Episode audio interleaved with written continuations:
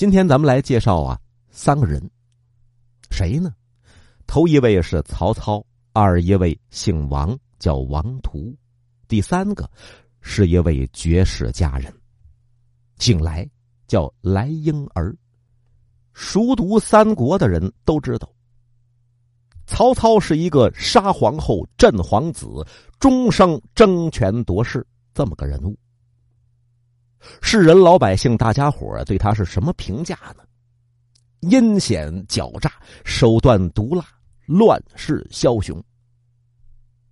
呃，但是有谁知道，就是这么一个被世人唾骂的曹操，面对世间真情挚爱。他也会被感动的热泪盈眶啊，而感动他的就是这个叫来婴儿的女子。来婴儿，东汉帝都洛阳城里边一名色艺俱佳的歌舞伎。那呃，什么形象呢？红杏出熟，一个小女子，尤其是那一双水灵灵、娇滴滴的大眼睛，啊，让人一瞅啊，都能醉了。不过呀，这个来婴儿生性孤高雅洁，性格很孤僻。您看，在舞台上明艳娇美，热情奔放，那让洛阳城里边这男子啊都为他神魂颠倒。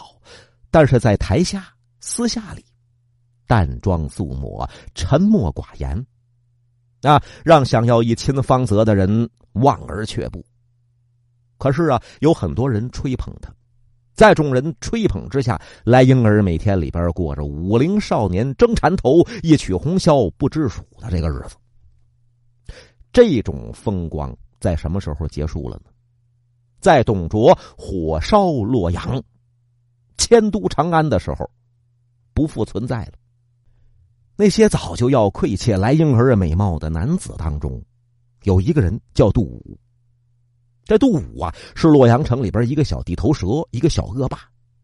这杜武生性贪淫好色，对来婴儿早就垂涎三尺了。可苦于吹捧来婴儿的都是有头有脸的大人物啊，这来婴儿有很多大靠山，所以他不敢招惹这来婴儿。可是现在不一样了，洛阳城大乱，他趁机就要霸占来婴儿。可来婴儿性格孤僻高傲，誓死不从。还用剪子把这杜武啊给扎伤了，那杜武还不火了，勃然大怒，伸出手来呀，砰，就掐住来婴儿这小脖子了。那眼瞅着来婴儿这一朵盛开的牡丹花被这狂风暴雨就给打折了，转眼之间这人就要死了。正赶巧曹操有一名手下亲信侍卫在这路过，二话不说出手援救，把来婴儿就给救下来了。带回去面见曹操，曹操怜惜来婴儿，就把他给留下来了。这来婴儿虽然出身这个身份很卑贱，啊，是一名歌舞伎呀，但她却是一个有真性情的女子。为了报答曹操救命之恩，在那些南征北战、戎马倥偬的战争岁月当中，随侍在曹操的身边。干嘛呀？给曹操唱歌。歌声曼妙，歌喉甭提多好听了，而且还会跳舞，哎，就给这位恩人呢调剂身心，解除疲劳。这有人会问呢，那这来婴儿是不是就以身相许了？哎，还真不是，因为曹操啊，在他的心目当中呢，并不是理想的对象。对于来婴儿来说，这种恩情不等于爱情，他心气儿清高啊。哎，他心里边已经是有了自个儿喜欢的人，谁呀？那便是曹操身边一名叫王图的侍卫。想当初，正是他把来婴儿从杜武的手里边给救下来的。那王图啊，长得魁梧机灵，弓马娴熟，一表人才，在丞相府当中是很得曹操的赏识，啊，也深得来婴儿的芳心。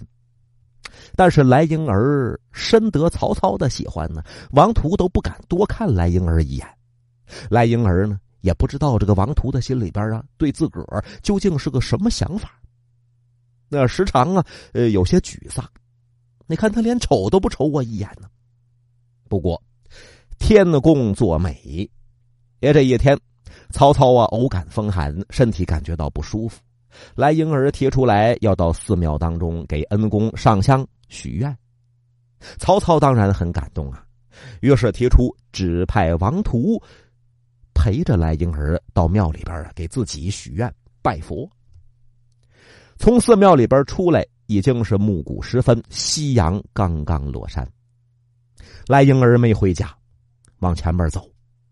那王图在旁边跟着，您这是要干嘛去呀？一看他走到一个湖边那王图啊在后边紧紧相随，保护着。这湖边柳丝掩映，来婴儿停住脚步，回过头来是痴痴凝望王图。慢慢这脸呢都羞红了。王图当时在后边跟着，那是保护来婴儿啊。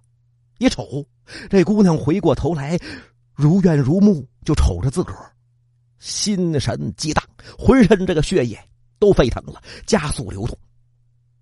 他这是要干嘛呀？这姑娘，一种奇妙欢乐充斥整个身心。其实王图早就对来婴儿有意了。这王图这眼神目光。透露出来的这种爱意，被来婴儿清清楚楚看在眼里，是喜上心头。于是乎，来婴儿是微微一笑，笑里边包含着嘉许，包含着期待。王图可就情不自禁了，伸出手来，啪，把来婴儿这只小手就给攥住了。这来婴儿这姑娘也哆嗦，但是没犹豫。和珅可就扑进了王图的怀抱，心了会儿想：你终于这算是表露出来了，那我还跟你客气什么呢？在王图的耳边是诉说自己的相思之苦，而咱们说王图对这个色艺俱佳的小女子这个来婴儿，早就是倾慕有加，十分的爱慕了，只是碍于丞相曹操的凶狠，才不敢孟浪。什么叫孟浪啊？他不敢唐突佳人。现在自己倾心爱慕的这名女人，啊，不顾一切爱上自己了。那我怎么会拒人家于千里之外？于是两个人紧紧拥抱在一块，卿卿我我，是好一顿缠绵。可是这种喜悦是短暂的，压在两个人心头上有这么一座大山。这座大山就是曹操。啊，那个时候啊，丞相府当中规矩森严，进了丞相府，虽然不比进皇宫，可是丞相府当中的女人，并不是谁都可以随意碰的。所以两个人隐隐约约当中也是感觉到这件事情不可胜仗，等待机会再说。哎，再说曹操。啊，曹操虽然对来婴儿喜爱有加，但是他每天里正事太多，非常的忙碌，身边又是美女无数，所以啊，对于两个人在这种情投意合，并没有发觉，反而是啊，越来越赏识王图，想要升迁他的官职，你又怕别人啊说闲话，于是乎就给王图呢制造一个机会，派他领着一队人马深入。敌境，去窥探敌人的虚实啊，呃，以及要查明敌人呢聚草屯粮的地方。这是一件十分危险艰巨的任务，是否能够达成任务，全身而退，把握不大。不过事成之后啊，就能够加官封侯。任务如此的艰巨危险，临走喽，不能不跟心上人告别。可是来婴儿面对生离死别的情人，想到渺不可知的未来，眼泪就下来，抱着王图不放。不知不觉，鸡啼天晓，天色大亮。王图一看，哎呀，不好啊！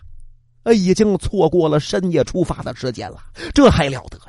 果不其然，军令如山，王图被人的绳捆索绑，押入大牢。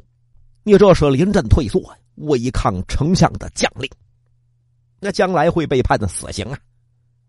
来婴儿一看此情此景，脸色大变，为了救出自己的心上人，脸色苍白，来到杀人不眨眼的曹操面前，鼓足勇气，把自个儿和王图的私情给说出来了，并且说：“我愿意一命赔一命，我用自个儿的命换王图的命。”面对着来婴儿这份呐，为了爱情连性命都可以不管不顾这种真情流露，曹操心性里边纯善的一面被勾起来了。那他被这名至性至情的女子深深感动，生出恻隐之心。但是曹操就是曹操，是一名枭雄啊。对于来婴儿弃他而选择王图这件事儿，心里边有一丝不甘。啊，为了进一步啊试探来婴儿对王图的感情，设下题目刁难来婴儿，你给我训练。一百名和你一模一样的歌舞伎，我完成之后，我就允许你替你的心上人去死，啊，得有人替代你呀，要不然谁给我唱歌，谁给我跳舞，谁来给本丞相解除疲劳啊？如果不能完成，那王图啊，必须要处死。谁知道来婴儿啊，为了救心上人的性命。不惜夜以继日，却完成曹操布下的命令。在所有人呢都看来这是不可能完成的事情，呃，来婴儿却在规定的时间圆满完成了。那想到自己终于是救下情郎，面对死亡的来婴儿，神情坦荡。啊，这再一次震撼了曹操，一丝怜悯和心疼，啊，也是瞬间袭上心头。但是他合计自己位高权重啊，啊，却没有一个心甘情愿为了自个儿慷慨赴死的红粉知己，我还不如一个小小的王图。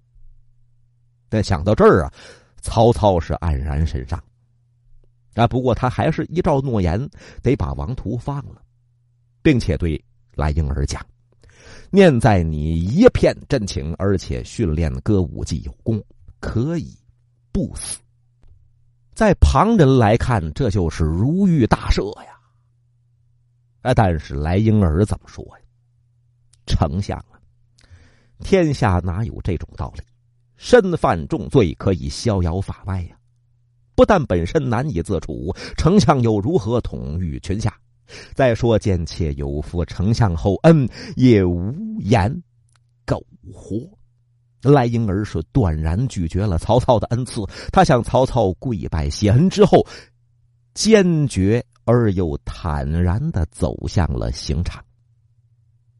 瞅着来婴儿的背影，曹操不由得感到一阵凄切，流下两行泪水。这是他头一回为女人流泪，也是最后一次为女人哭。而且呀，还有一件事情藏在曹操的心中。啊，他没有告诉来婴儿什么事儿呢？这这不，来婴儿为了救王图，宁愿舍弃自己的性命吗？那人家姑娘已经做到了，我这么大个丞相能做不到吗？于是他就把王图啊给放了。在放王图的时候，这曹操多了个心眼儿，他就问王图：“我给你两个选择，一个。”你带着来婴儿离开我的丞相府，你俩远走高飞，别让我遇见。我瞅着你俩闹心。第二个，你离开这名女子，如何处置她，那是我的事儿，而我可以给你高官厚禄。而王图却恰恰就是选择了高官厚禄这件事情。曹操没告诉来婴儿。